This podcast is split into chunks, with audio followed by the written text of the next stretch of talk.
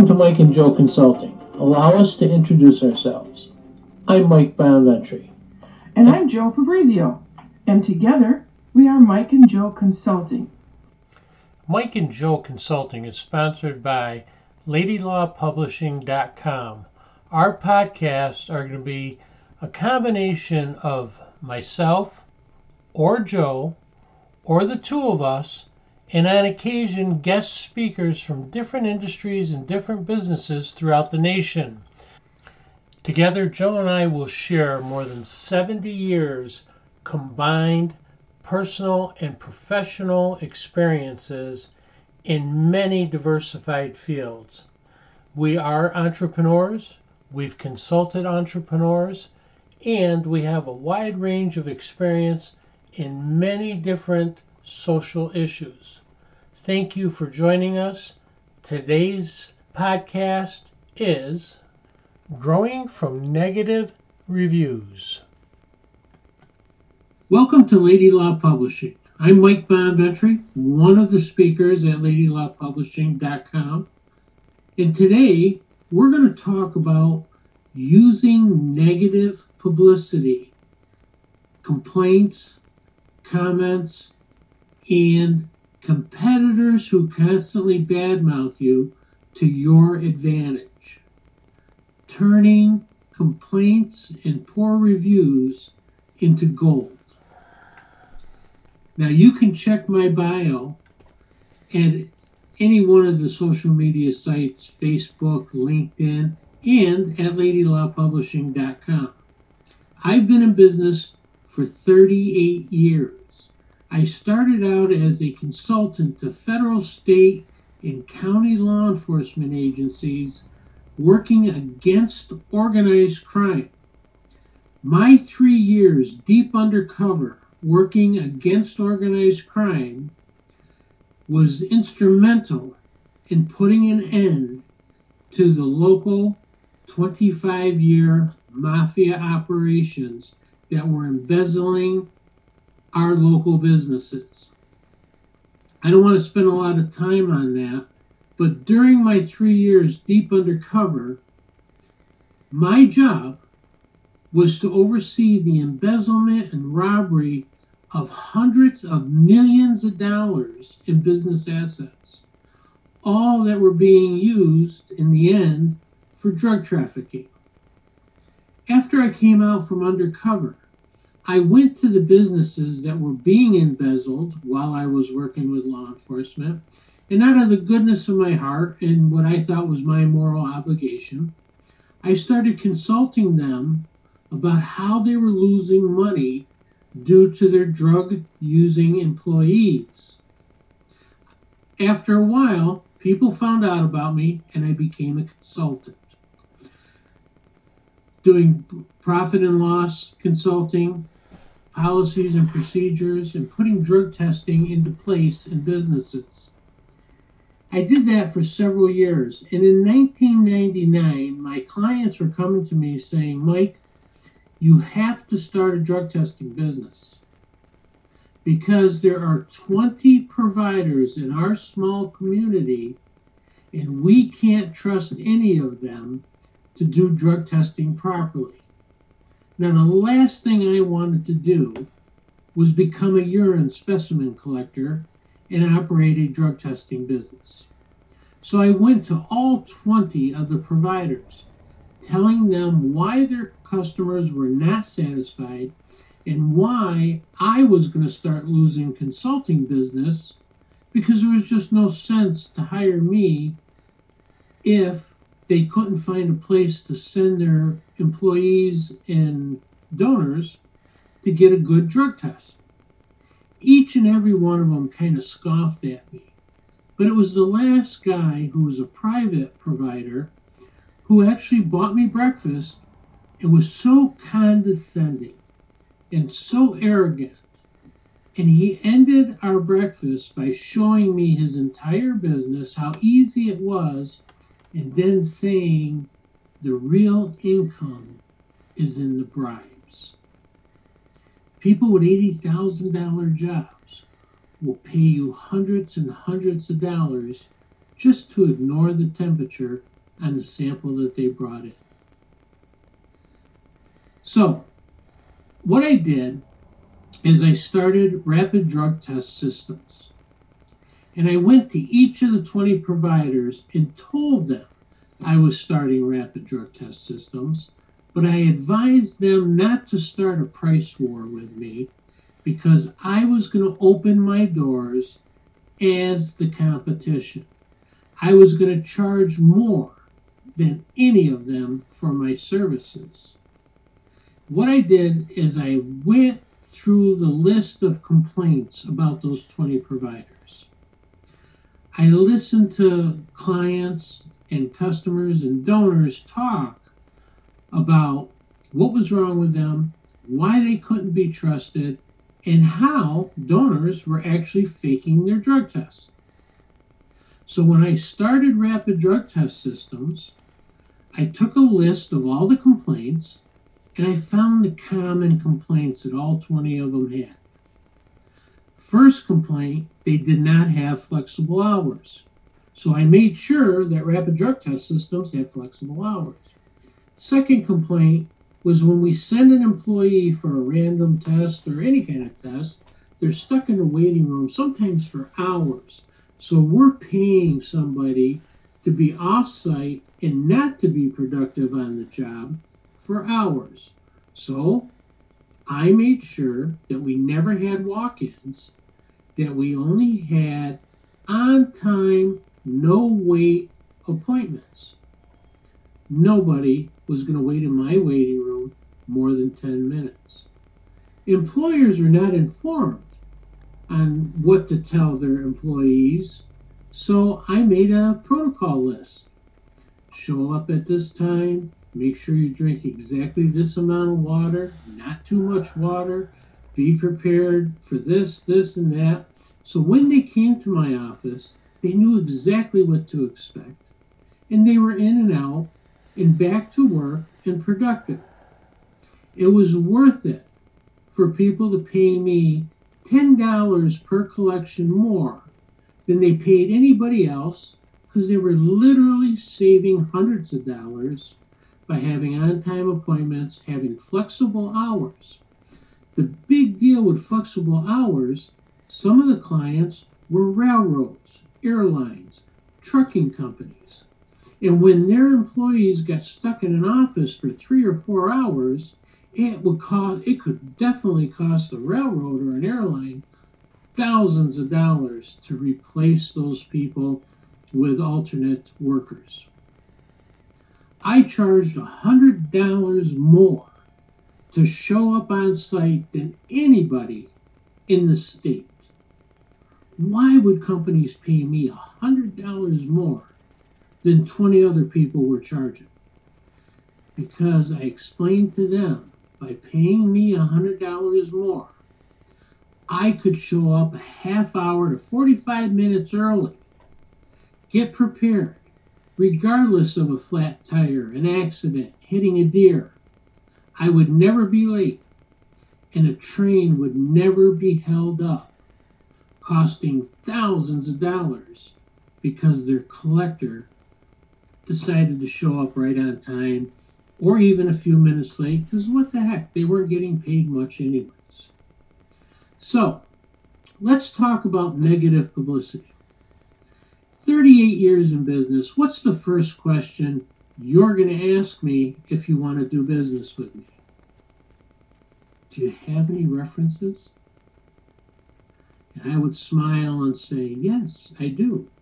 Call my mother. She has no clue what I do for a living, but she'll tell you I'm the best. Why would you ask me for a reference?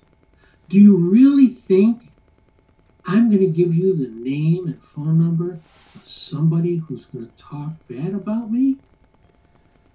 So, what I say is, why don't you see who's talking badly about me? I'm very proud of the fact that I have two complaints at the Better Business Bureau. Why would I highlight that?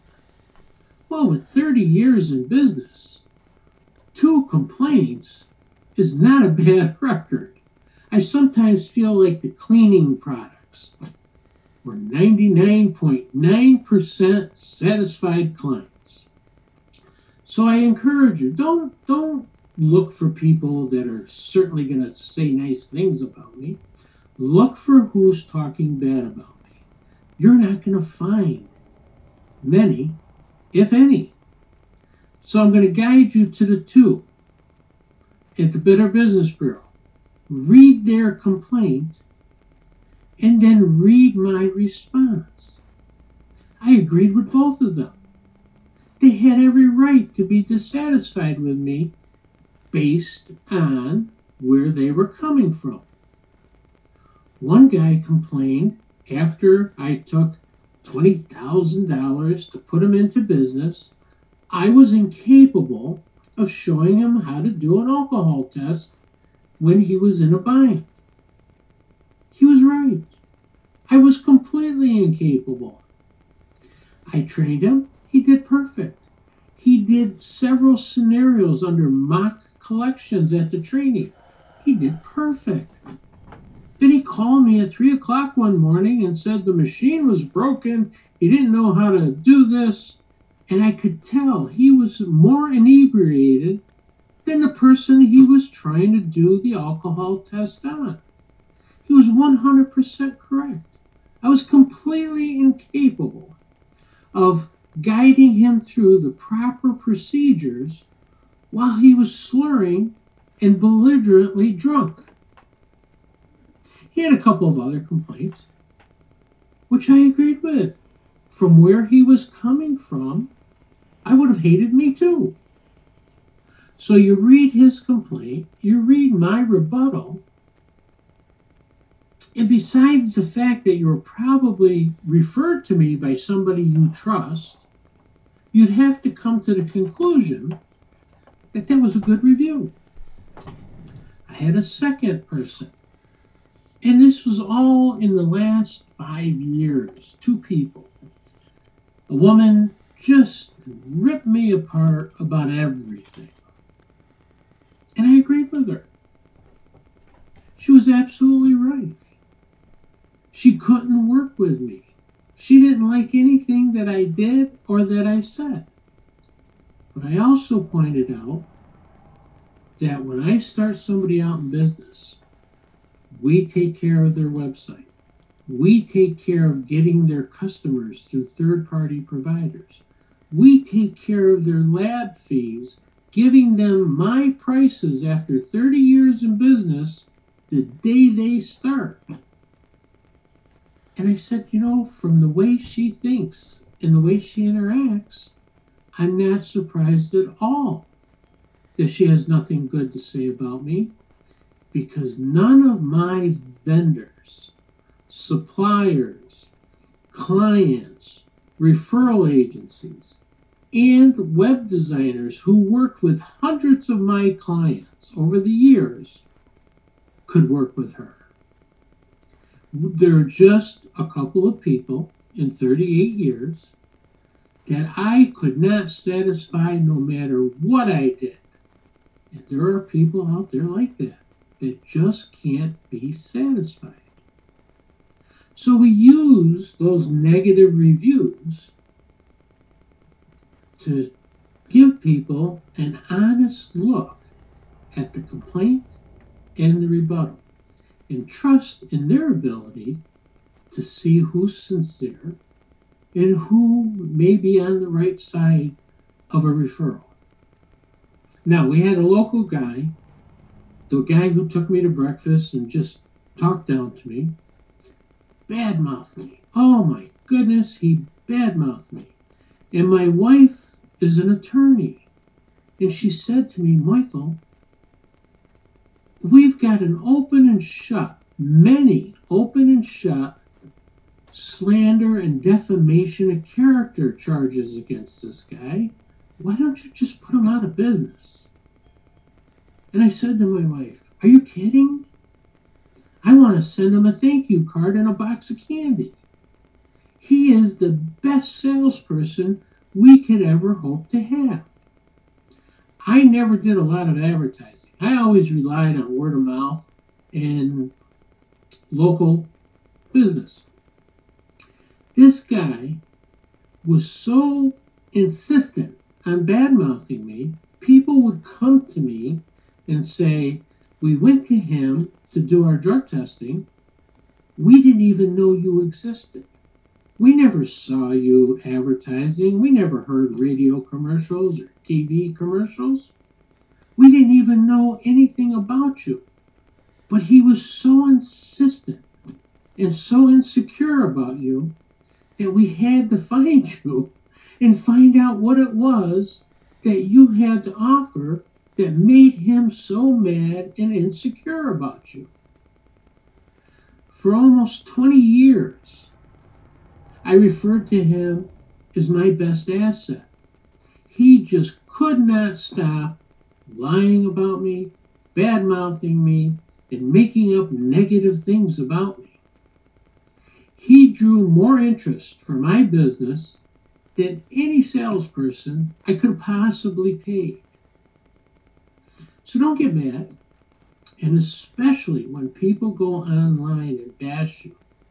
Now, I found my niche in drug testing, but for many, many years and throughout my drug testing career, I've consulted multiple businesses, restaurants, car dealers, manufacturing, large corporations.